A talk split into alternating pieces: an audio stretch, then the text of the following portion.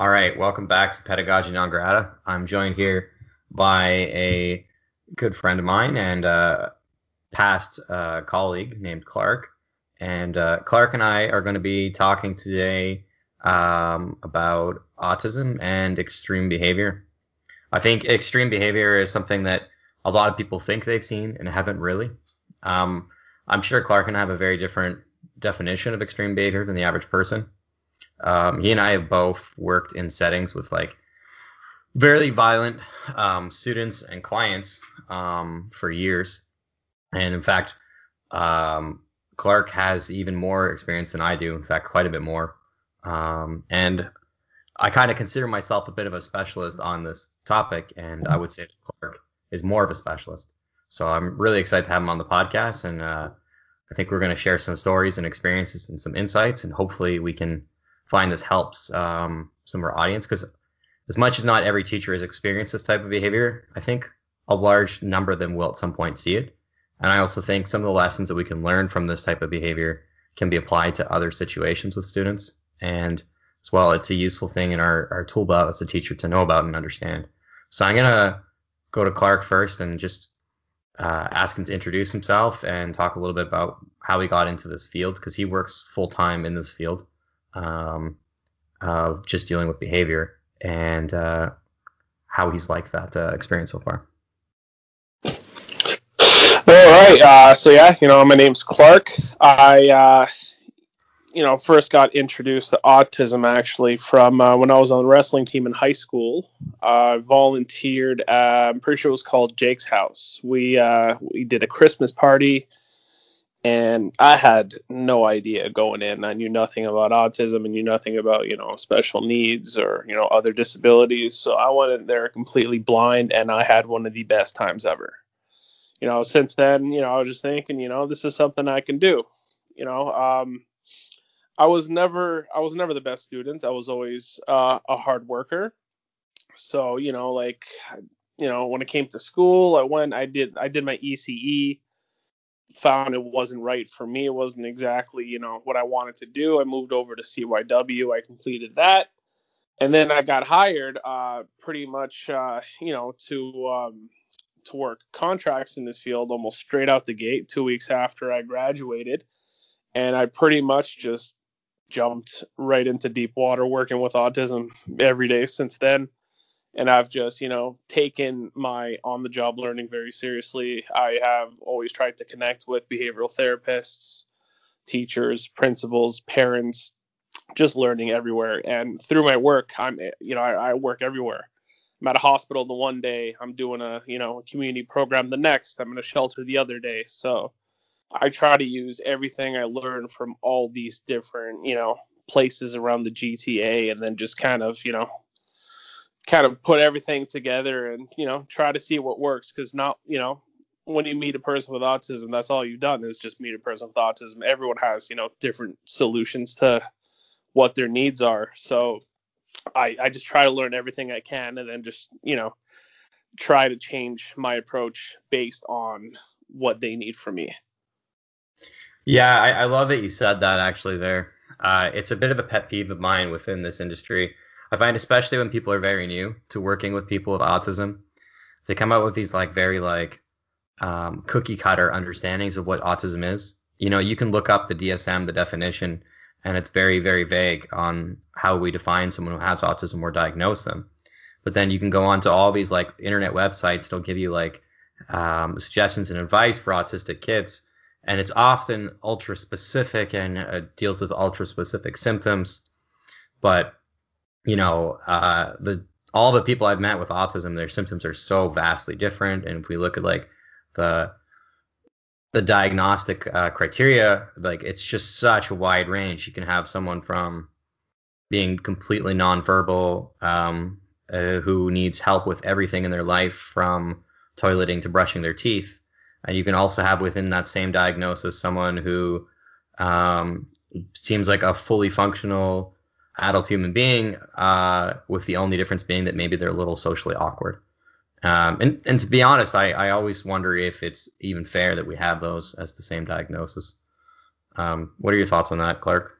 Yeah, no, I, I, I definitely agree. You know, it's uh, it's they you know i don't know if the solution is to like create more categories or to like you know get some of the people on the more extremes end of the spectrum and give them their own categories but like you know go into what you said too there's also the thing where two people can almost present the same but it's almost like you have two identical cars with different engines going on under the hood.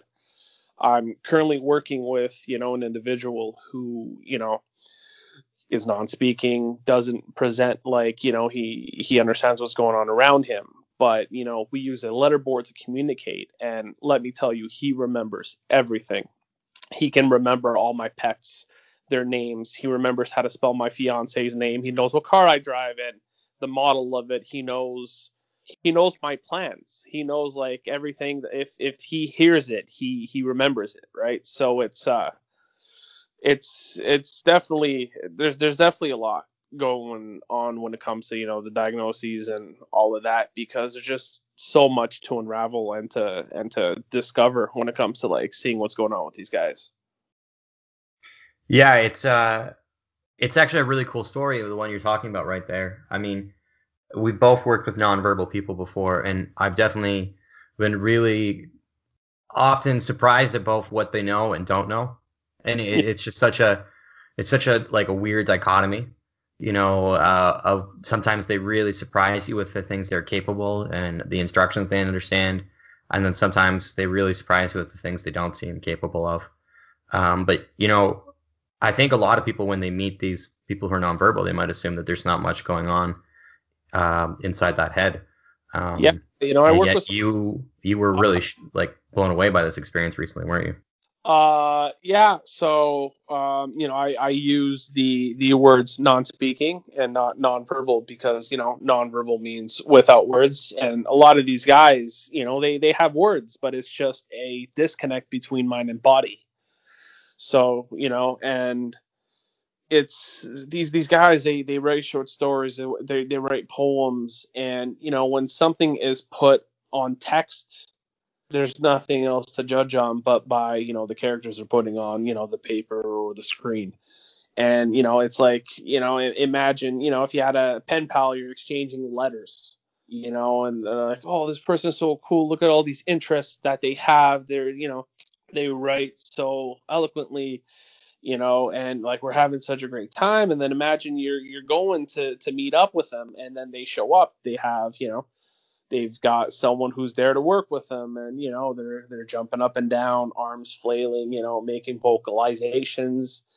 And you would look at them and be like there's no way that these two people are are the same person. But like it, it is. And that's you know something that i've been to exposed to recently and have been looking at at more about and you know from the research that you know i've seen they're saying that up to a third of you know non-speaking individuals are actually, you know, have the ability to communicate through a letterboard. That's that's really incredible. That's a really incredible uh, story. Yeah, no, it's and I got to I got to see it firsthand where, you know, uh, one of the people that I'm working with, you know, his his his whole family is so great, so supportive, and you know, and they they really believe and you know, and not that there's like anything to believe, it, it is what it actually is. She gave me the letter letterboard. It's like quiz him, and you know, I'm thinking, I'll, I'll I'll catch this guy. You know, I you know, uh, mom asked, you know, started it off, you know, what pet does Clark have? Or, you know, wrote C A T, and I'm like, all right, what's her name? And he wrote A T T I E, and I was like, all right, what's my other pet? And mom goes, you have another pet? I was like, oh, I don't really talk about, you know, about the other pet too much, but one of the things is, you know, when he's, I give him a couple of minutes in the shower to just kind of, you know, like be in the water. And with COVID and all that, I have to order my stuff ahead of time. And so I'll just pull up my phone, you know, two minutes, I order a bag of crickets, and you know, I tell them, you know, because I, I always talk to my guys, because you always have to presume competence. You have to presume that there's someone in there who just is struggling to to communicate. So you know, I'm, I'm always talking, and I'm like, hey, I'm just pulling out my phone, not ignoring you. I just got to buy some crickets to feed my gecko. Right? Just like in passing, I asked him, you know, what's my other pet? And he writes G E C K O. And I was stunned. He knew everything. I, you know, he knew the model of my car, the make of my car. He knows like every he knows I got my bumper fixed. Like eh, he hears something and it's it's there. It's it's committed to memory. That's that's really impressive, and I think it really goes to show, uh, you know, something we were talking about earlier that you just you can't make any assumptions when you meet someone with autism. No, not not not at all. You always have to assume, you know, that there's someone in there just, you know, living every day, just trying to communicate and and to comprehend. So I'm hoping that you know that that more exposure gets done on this, and that you know we start to introduce these methods of communicating to our non-speaking people out there. That's awesome. Thanks for sharing that, Clark. No worries. Yeah, yeah, no, and it's crazy because like you know, and uh, they they they tell you about these experiences of like being around staff who just talk about them in front of them. Like I couldn't imagine doing that with someone who is speaking. You know, just like, you know, someone, you know, like imagine speaking about like their behaviors or something like right in front of them. Yeah. And crazy because there's so many of these people that like haven't had their voice discovered yet who are going through this every day and they're having staff, you know, like being unprofessional in front of them and like I've seen this and just like yeah, no, it's just it's unreal. So there's definitely there, there's there's a lot that needs to to change when it comes to like you know the the diagnoses and like and even not just diagnosing because a lot of people think that that's kind of like that's it right oh we see this this is who they are like there's there's a lot of avenues that still need to be taken to see what these you know what these people are really capable of doing. Yeah it really seems like a very very under researched field and i feel like it's just starting to explode now this this area of research and at the same time i feel like it's giving us this false sense of confidence that we fully understand it when i feel like we we really truly don't have a, a good grasp of this topic. And I'm, I'm, I'm honestly a little skeptical of anyone who who seems to think they do. Um, but I think you also raised a good point just about you know standards of professionalism I, and I think this is just you know, we're talking, you're talking more specifically about, you know, people who work with people with autism, especially nonverbals, um, about that understanding that you can't talk about them in front of them if there's an issue. I think that applies to teaching too. Like you should never talk about a behavior, um, especially in a condescending way, about any any person you have any authority over. And I don't even think it can be appropriate always um, behind closed doors. Like if you're in the staff room, it's personally it's a pet peeve of me mine to to talk about a student in a negative way in the staff room. Um, that's not meant to come across as a judgmental way, but I think you know when we're which we want to remain neutral or positive about the people we work with, and I feel like part of how we do that is by not you know creating these self-fulfilling prophecies of you know complaining about them or venting about them or putting them in these negative um, projections in our own head. Yeah, and honestly, like in in my opinion, I think like you know when my clients and all that when, when they have behaviors, I I think of those situations as like some of the most like intimate moments you can have with them because like you're really seeing them like let out who you know like it's uh it's it's hard to it's hard to put into words but like it's you know when they're going through a very difficult situation that's when they need you the most and yeah. you know that's when you kind of have to like put on your best work you know? And it's just it's a lot more than like say you have you know a kid who's who's who's being violent at the moment. It's more than just going in there you know going hands on it's you know it's it's going through all the stages of the escalation. It's the debriefing after. It's you know it's setting limits. There's so much that that goes on that like you know it's so when I hear people just being like, oh, you know, this person went off and I just went in there and, you know, grabbed them, I'm like, nah, man, it's, it's, a lot more than, than that. And when you take it seriously, in my opinion, when you take a behavior and like treat it as, as this like intimate moment between like a staff and a client, you know, a moment where you can really like understand each other a little bit more than I found in my experience that like, you know, occurrences of behaviors with the same with the same client and staff, you know, start to go down. Yeah, I, I agree with you, and I I feel like when you work with these type of clients, and I don't wanna I wanna say that you know not all um, students or people with autism have these extreme behaviors, and not all people who show extreme behaviors have autism, but at, at the same time, I feel like when you work with someone who has these extreme behaviors, uh, there's a difference in your relationship with that person, that student, that client before and after seeing it. Um, oh, and I, I feel like it's just it's uh it's partly it's a it's a trust thing and a vulnerability thing because they're showing you themselves that they're most vulnerable when they have that behavior. Um, and your your relationship based off how you handle that situation is going to be forever changed. Um, yeah. But let's let's if we you don't mind, let's back up for a second here because I feel like we're talking with this assumption that the audience really understands what we're talking about, but I feel like so many people might not understand. Um, wh- how how would you define extreme behavior? Uh, for me personally, what I consider an extreme behavior is I'm I'm a safety guy. So honestly, anything that has to like if it compromises their own safety or the safety of someone else, that's when I start to consider it extreme. You know, obviously the people we work with, they all express themselves in different ways. You know, like some people like to run around, some people like to climb stuff, some people like to jump. And you know, that's that's fine. That's that's who they are. But like when things start to get unsafe and away from that, you know, that baseline behavior that they normally show, that's when I start to, you know, that's when I start to, you know, put in uh, my training, try to de-escalate, try to, you know, redirect, and that's when I start to kind of, you know, like pull my guard up, you know, thinking that, you know, maybe there's something coming. Yeah, I think I think I have a, a slightly different definition in my head, but I think, you know, oftentimes when you talk to people, they they're understanding what extreme behavior might be like a student swearing at staff, or you know, threatening staff in some way, or um, getting in a lot of schoolyard fights. And although none of that behavior is positive, obviously, I don't I don't consider it extreme until like as you point out that there's a serious safety risk.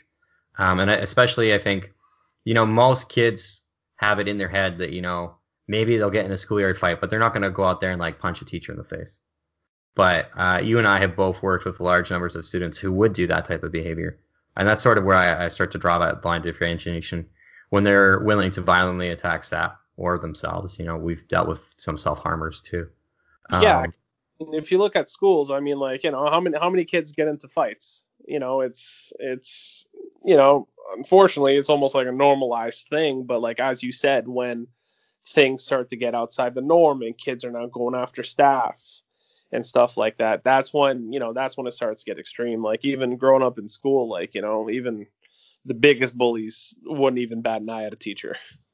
No, I mean, I I was uh, not a well-behaved kid when I was in school. I was constantly getting in fights, and I think uh, I ki- once in grade two, I think I kicked a teacher in the shin, and uh, that's like the most aggressive thing I ever did to a, a teacher ever in my life.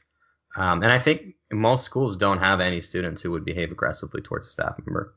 But I think some of that's starting to change too, because I think part of the reason why was we swept it under the rug in the past. We, if a student was aggressive towards staff, they were just expelled, or they were stuck in a special education school that was off-site, where no other teacher or student would ever or parent would ever see this behavior. And I think we are starting to see more schools switching to having um, classrooms in their school for these students, or having CYWs work one-on-one in a class with these students, rather than um, just hiding it. And I feel like some of that was the purpose. I think the education system to some extent was embarrassed by the existence of these kids because they when you have a student who will do things like punch a teacher in the face or you know try and self harm there comes an inevitable moment where um, staff members have to contain that child using physical uh, restraints. And uh, i think to some extent we wanted to pretend that that was a world in which that never happened. So we just kind of like swept it under the rug. We put them in special schools, and I think that's starting to change. I don't know if you have any thoughts on that. Yeah, no, I I I definitely agree. You know, you know, like I was saying, like growing up, you know, I've, I there was a kid, you know, who swore at a teacher once. You know, got immediately suspended and all that. And you know, working on all these schools, kids are just casually swearing what their teachers now. So yeah. you know, I, I, definitely see that. You know, th- things are changing, times are changing, and what we consider to be socially acceptable is definitely changing. So as things change, so will, you know, the the extremes. The more the more we are lax around, you know, our rules and regulations, the more further away from that I think we're gonna start to see, you know, some of these kids go. Yeah. Well, let's let's if you're comfortable with it, let's talk for a moment about some of like the things you've seen. Like, what are some of the worst behaviors you've seen, if you don't mind sharing? Uh, do you mean like specifically in the school setting or? We could do both. Why don't we just differentiate? You could say what's like the worst type of things you've seen in a school, and what's the worst type of things you've seen, you know, just with working with um, um, people who have um, exceptionalities. Uh, so I don't know some of the stuff with uh, you know in schools. Uh, you know, just off the top of my head, I had pretty much a kid tell me that he was going to follow me home. He was going to stab me in the neck with a broken pencil and then rape my family while, you know, he was, uh, while I would like die watching. And in my head, I was just like, I couldn't imagine ever like anyone saying something like that to like a person of authority at a school. And it just came off so casually. And I was just like, wow, that's, you know, obviously I have to get to work at that at that moment. But like it's, you know, with schools, it's more I've seen about like, you know, this like kids threatening and like talking to teachers. Mm. I've you know, uh, with with stuff like that, you know, uh, attempted self harm, uh, or I had another kid, you know, grab a cord, try to strangle himself in front of his parents and staff. Uh, yeah, I'd say I'd say I'd say those two are the ones that you know stick out at the most. You know, fortunately, a lot of the uh, a lot of the schools I've been to, uh, you know, it's it's hard because as you know, I'm a I'm a large male with a you know big beard, tattoos, so I don't get to see a lot of like the extreme behaviors. Though the extreme behaviors I do see tend to be some of the most extreme. Because mm-hmm. they're breaking through that barrier. Yeah, so like like at schools, right? Like I you know, I look very different than a lot of the staff at schools. So like when when when it comes to the schools, I'd say those are definitely the worst cuz a lot of a lot of the kids like they you know they see me and they're like oh it's a it's a guy he looks like this so he looks you know the way he looks and like they they tend to you know not you know not stray too far from the line when I'm there yeah but but at the group home when you know when you're there 24/7 and it's not just like a you know like a 8:30 to 3:30 sort of thing you know like that's that's when I see some of the uh some of the worst behaviors. I had someone you know like I've I've had people threaten to kill me. I've had people try to kill me. I've had people literally kick through um vehicle windows while on the highway uh and just like like everything. I've had someone attack me with a brick uh, I yeah, just people try to you know kill me with a fork before. Uh, just a, so many, so many uh, when it comes to, to outside of the school experiences. Yeah, I just you know similarly, I think I've been punched in the face um, working with these type of people in these types of behaviors more times than I can count. I've been spit on. I've been bitten. I've been sent to the hospital a couple times for injuries I sustained. Um, I've been hit with desks and chairs. I've had kids threaten to stab me with scissors. I had a kid once hold up a pair of scissors an inch away from my eye and uh, threatened to stab me with it. And I mean, to be fair, that was actually my very first day working in this field. And I thought the kid was bluffing. And um, I didn't do anything. I didn't have any training at that point. I didn't back away from the student, which was all wrong. And I remember the person next to me just saying to me afterwards, well, that was really dumb. You shouldn't have done that. You should have immediately stepped away from that student because that kid might have just stabbed you in the eye. Yeah. Uh, and I just remember thinking like, no way a kid would stab me in the eye. But I'd literally been in that school for about five minutes. Um, and it, it's just, uh, it's when you think of like the, those types of extremes, like it's just, it, it feels like it's no comparison to the, the normal day behaviors of a, a kid, say, swearing at you or, uh, telling you off or just refusing to follow instructions. I kind of put them in these categories of there's challenging behaviors, and challenging behaviors are in my mind are just um, students or clients just refusing to follow reasonable instructions, um, or you know being rude for lack of a better term. Um, and then extreme behaviors are ones that just they present a, like a threat to your safety or other people's safety. Oh yeah. So um, that being said, like what what do you think are the most important things for people when they're considering these behaviors? Uh, what I'd advice would you give someone? Uh, honestly, like I'm a I'm a I'm a big observer. I can I can work a shift and sit in the corner of the room and I'll just spend all day watching my guys. You know, I'm a I'm a fan of like you know having all the information.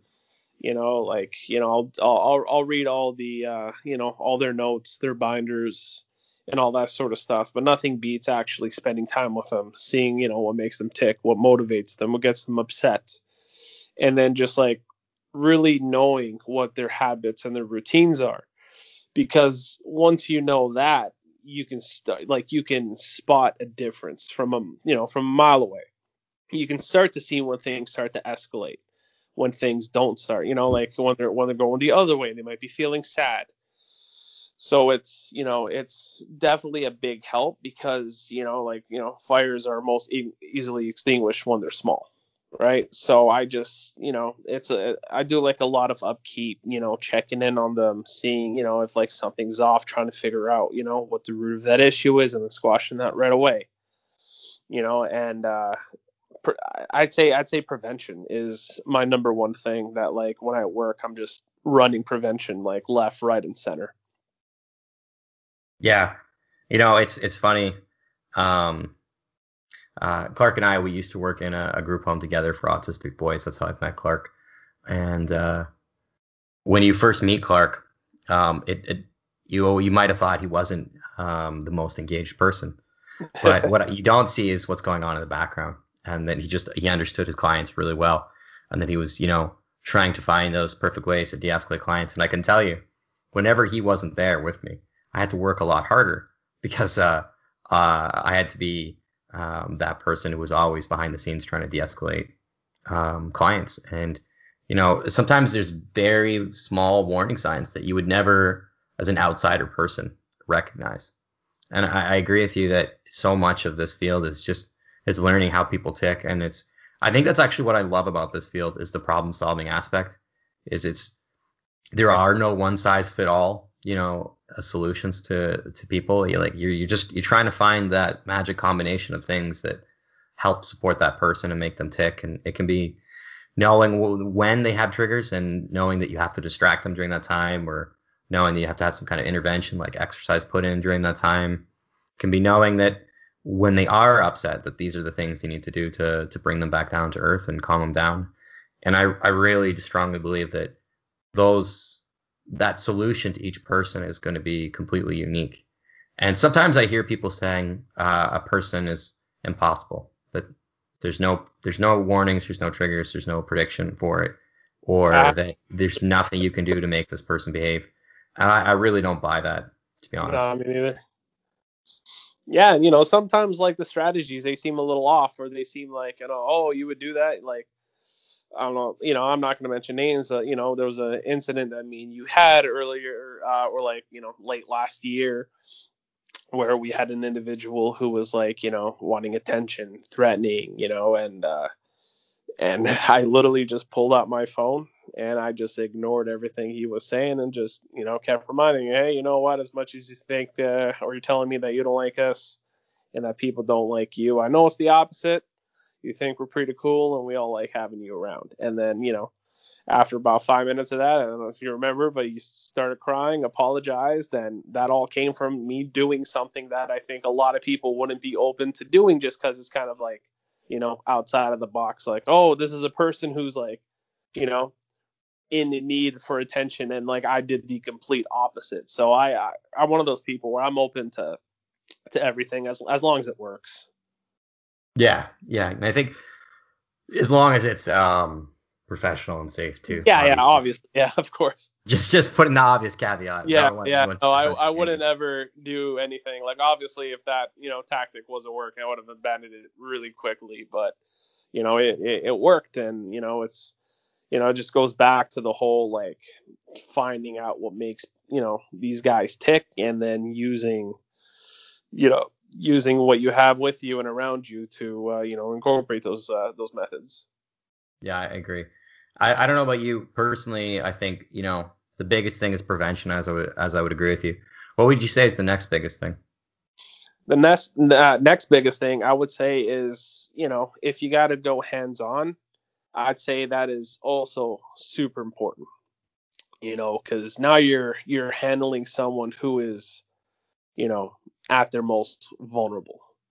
And you know, unfortunately, in this field, we have a lot of people who you know will abuse those situations as a means to to get back or to like instill their power but like you know for me you know i believe you know you you follow whatever you know the school of thought that you know you're going in you know whether it be cpi smg or umab you go by the book and you know you you also you know there's you can't go too hard but at the same time like you you can't go too soft. And you know i understand why a lot of people you know would be lax when going hands on because you know like you know we're in this field because we care about these guys and going hands on no one wants to do that right because once you once you do that you're at the extreme of extremes you literally have to contain someone in order to keep them or somebody else safe but you know but if you go in and you use you know the the appropriate technique you you apply it well you know it's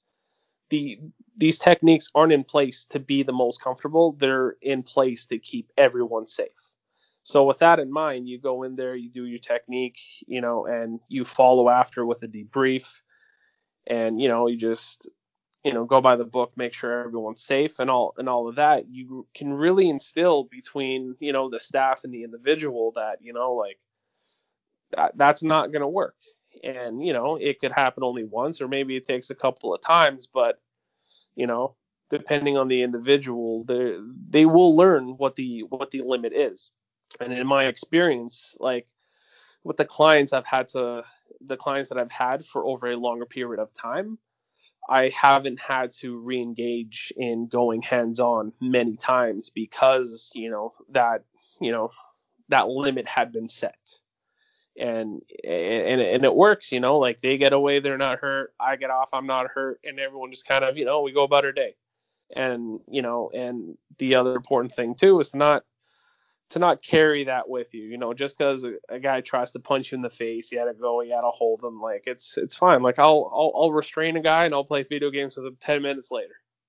Yeah, I think I think that's a really good point. Forgiveness is is really important within these types of behaviors. Um, you I, I uh, many many years ago I worked with someone who would spit on me and bite me every single day, but and that was really challenging for me to work with. But at the same time, like you can't go in there upset about what happened yesterday or five minutes ago. You have to go in there and find the positive, and sometimes you have to tell yourself what you like about this person, um, just so, so you can remain positive because that's that's the reality. Like you can't you can't go in there with those those negative attitudes. And I think that's basically in part a, a thing of professionalism. Um, you know, but I, I I also what I hear you saying really there is that consistency and safety and procedure are really important when you're working with um, anyone who might propose a, a safety risk to your to yourself or others. Yeah, I yeah, I'm I'm I'm a big fan of that because then you create something that you know, as a as a person who works on the cell, I'll I'll go into a place only for one day, or I'll go in just for a week or a, a certain period of time. So I always try to work and create something that anyone else can do. You know, it's nothing that I do, you know, with the clients that I work with is unachievable by anyone else. You know, like yes, I may get a couple of points for being a big, strong, you know, sometimes scary looking dude. But at the same time, like, you know, like I, I, you know, like anyone who knows me knows I, like, I ruin that image within the first five seconds of me opening my mouth. You know, like you've seen me at work, I'll, I'll run around, I'm silly, I'm all that sort of stuff. And that just kind of like, you know, when I have to be serious, if anything, being the silly, you know, silly guy kind of creates that distance where I don't have to go all the way to 10 to get someone's attention because I'm always running out of two. Sometimes all I got to do is bump it up to a four, and that's enough to to snap them out of it. Yeah, I agree with that. And I think some of that too is relationship building.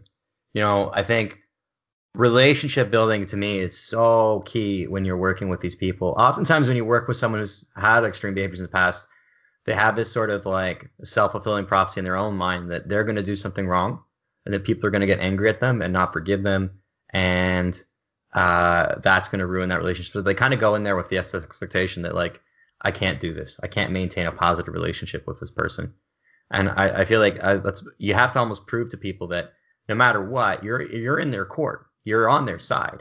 You know, yeah. it it might not be that um that doesn't mean that you let them do whatever they want uh, where whether it be in a group home setting or a classroom setting. But at the same time, you also have to you have to actually convince people that you believe in them, that yeah. you like them, you genuinely like them, and it, whether you you like them or don't like them, you almost have to just actually say, no, I like this person. I actively like this person I work with, no matter how challenging or um, tough that situation can be working with that person yeah, that's why I believe in you know you gotta you gotta really engage with the guys, and that's why I always try to be like silly, play games, and you know just go on trips and stuff like that. Because like you know if you if you look at it like in a 24 hour day, you know seven day week, you know all of that, how much time is actually spent in those extreme behaviors?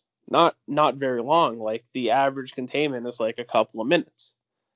You know, in a 12 hour shift, you still have like 11, uh, almost that full 12 hours to like tell your people and like show them that like no man like we're you know we're all good. We can all have fun and you know let's not let this incident define our day or week who we are or anything like that. So you know that's why i'm always you know i'm always playing around. Like i'm i, I try really hard to be you know that approachable person the person that people can you know can talk to and mess around with and you know, like I've had clients like do things to me where I've had like other staff just been like, "Oh, do you need help?" And I'm like, "No, like we're, we're just playing around. He knows what the limits are, and you know, we're just we're we're just messing around. We're just acting like you know any any people our age would be acting like." Yeah, yeah, I, I agree with you, and you know, I I think part of this is is going back to a little bit though. I think you talked about this earlier, but we kind of didn't talk about it directly. Is that de-escalation piece? You know, yeah. prevention and de-escalation to me are not really the same thing.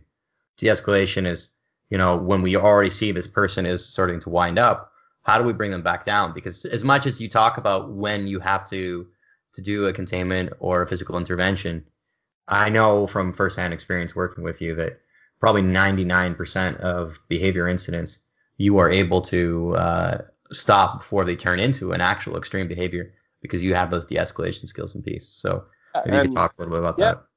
You know, when it comes to de-escalation, it's you know a lot of the times I'm just like, hey, look, we've been through this a bunch of times, right? And you remember how you know those times have have ended out, right? So let's just skip all the hard stuff. Let's figure out what's wrong, and you know, let's move past it. And a lot of times that seems to work and you know and, and if it doesn't work and then that's when we get to the whole thing with the individuals right? Like you know is an individual where you know i have to try to put in a reinforcer or do i have to like you know see about taking a reinforcer away? It's it, it all for me it all goes back to understanding the client and what makes them tick. And once you have that you know i find just de-escalation just you know taking out different tools from the tool bag. Yeah I, I find that I find that that's part of uh, how when you're once your relationship has changed with that client or that uh, student the first time, uh, it it feels very different the next time. You can have that more honest conversation and just be like, I know you don't want to have a behavior. I know you don't want to go through that because it can be in some ways it can be both traumatizing for both all parties involved. It can be traumatizing yeah. for the person who has to be contained because they're being dangerous, and it can be traumatizing for the person who has to do the containment. Yeah. Um, I've seen uh, on multiple occasions staff members cry after they had to contain someone. I think some of that was just the emotional stress of the situation. Just when it's over, they're so relieved that that moment's over. Um, but you know, I also think that a lot of what you do is the the humor and the di- distraction elements too.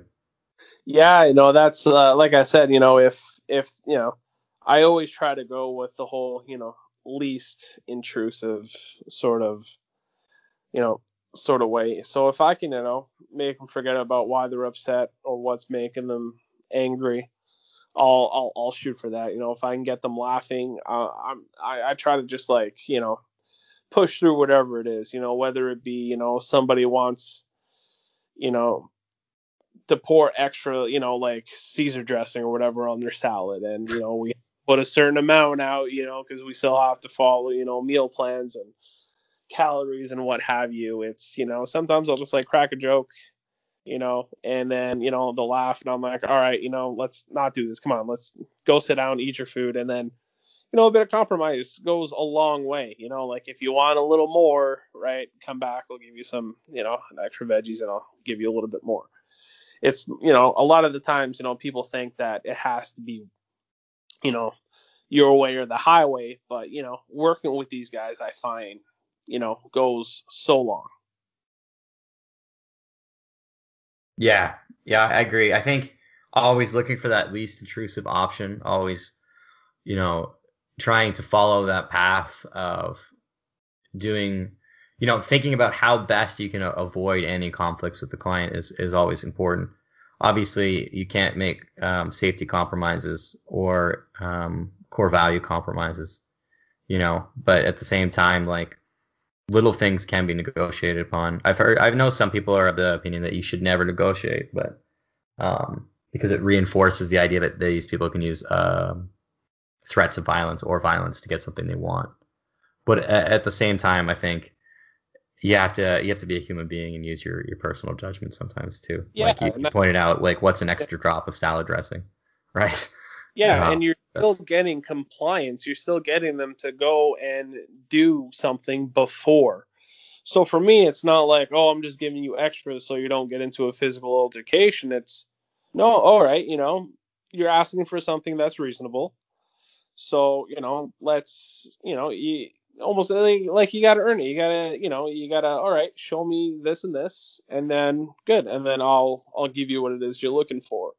So that way we both walk away with something, you know? And then hopefully after enough times, the individual starts to say, you know, like I don't have to keep threatening. Just, you know, I, if I can work with staff, then I, I can get all the things that I want. Yeah. Yeah. And, and sometimes I like to, to just phrase it in that way too, that like, okay, you know that we want to help you. We want to we want to give you the things that you want. So like let's work together to make this a positive experience rather than, you know, going down this negative cycle that we've gone down before. I, I, I don't know about you personally. I, I think the the keys are, you know, first relationship building, then de-escalation. Um, um, I, I should say with relationship building, I think prevention is in, built into that. You know, so relationship building, prevention, then de-escalation, and then I would say last, it's consistency.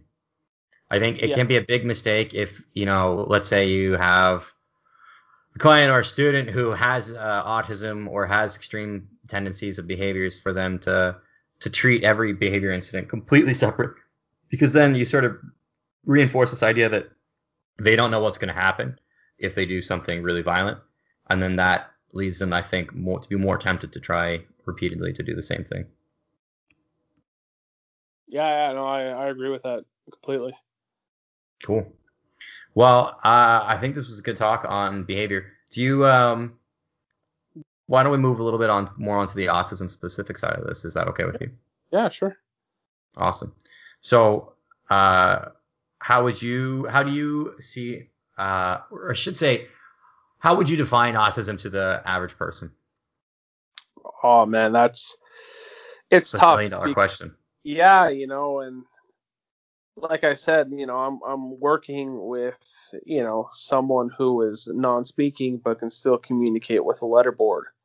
And you know, within the last couple of weeks, like I've you know starting to see this community of these non-speakers who can still communicate and you know for somebody else it's like imagine being like in a coma you can still hear everything going on. You can still th- see things going on.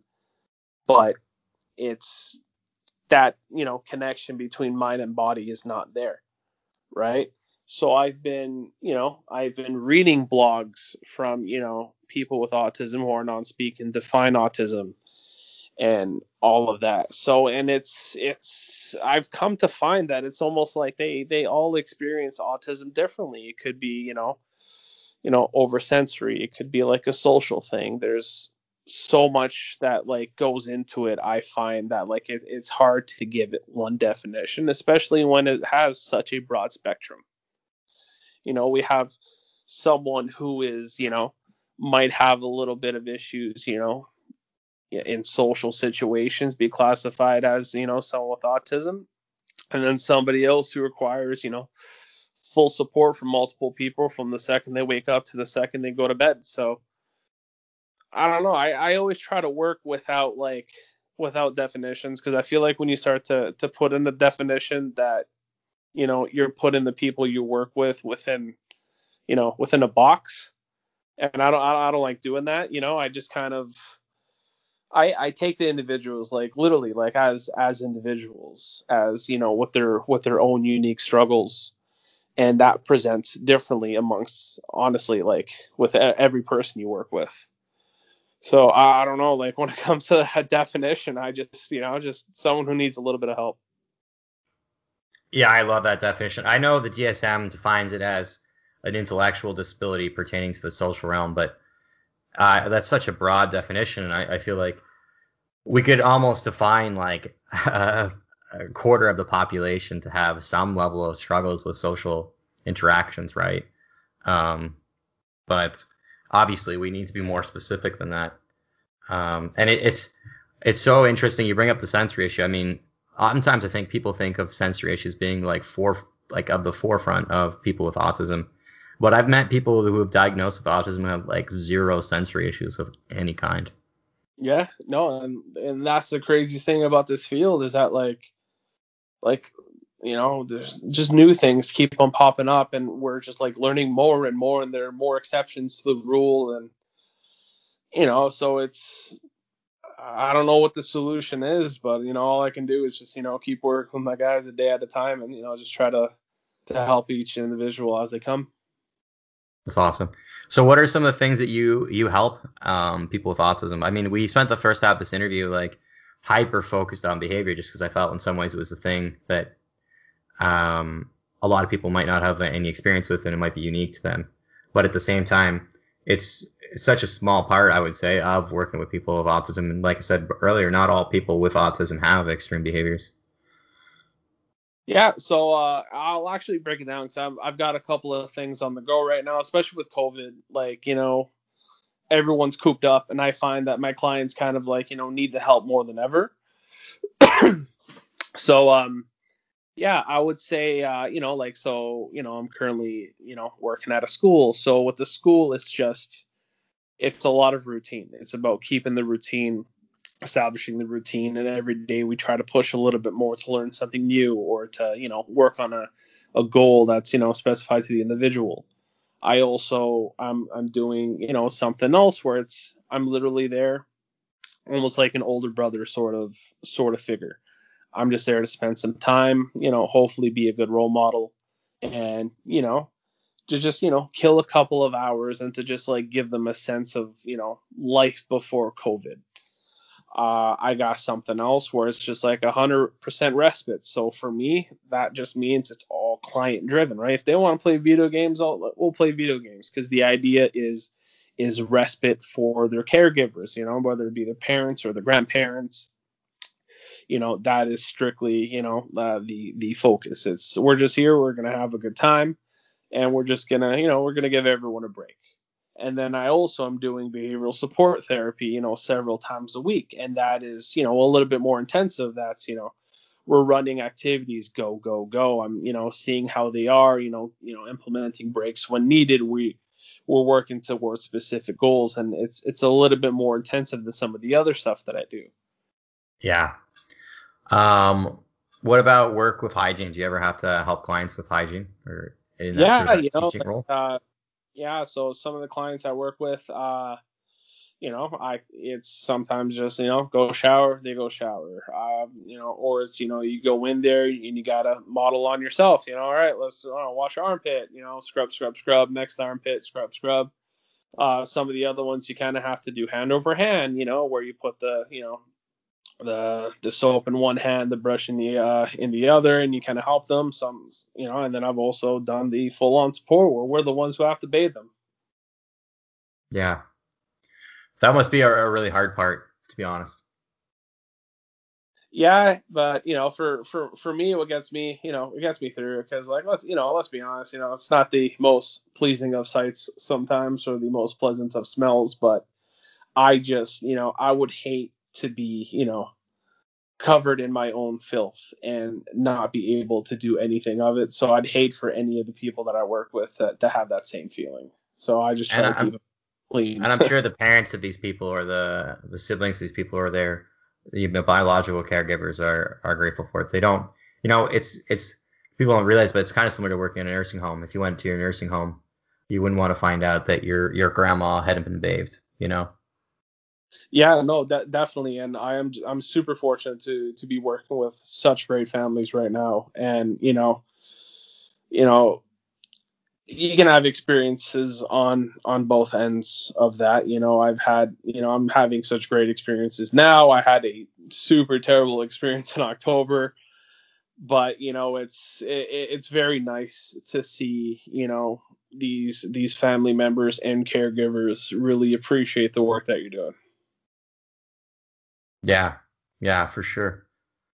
Well, I, I really want to thank you, um, Clark, for for sharing your experiences and your insights here. You were very open and honest with uh, our audience here, and And- uh, I I'm glad the audience gets to have this uh, conversation because I feel like a lot of what happens with um, uh, people who have to have violent behaviors or people who have autism is that it's just it doesn't get talked about, and yeah, you've talked about it in a real way and given the audience a real intimate look in that. So Yeah, and I mean, we all have our that. bad moments. Just you know, we usually don't have an audience that goes with it.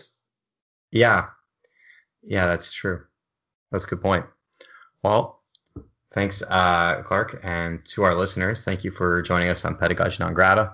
If you like the podcast, don't forget to like and subscribe. Um, if you want to hear more about uh, Pedagogy Non Grata, you can follow us on Facebook, or you can check out our website for our articles at www.pedagogynongrata.com. Or if you want to buy smart lesson plans or smartboard games, you can go to Teachers Pay Teachers and search up our brand name. One final note, I just want to let the audience know about an exciting exciting announcement I have. On March 15th, I will be recording a debate between Dr. Bowers and Dr. Garforth on the subject of the reading wars. Uh, Dr. Bowers is going to be arguing for the um, systemic or systematic instruction of phonics, and Dr. Bowers is going to be arguing against. I'm really excited for this, and I can't wait to share this with you guys. It will be up either on the 15th or the 16th, depending on how long uh, the interview slash debate process goes. Um, and until next time, folks, that's it for now.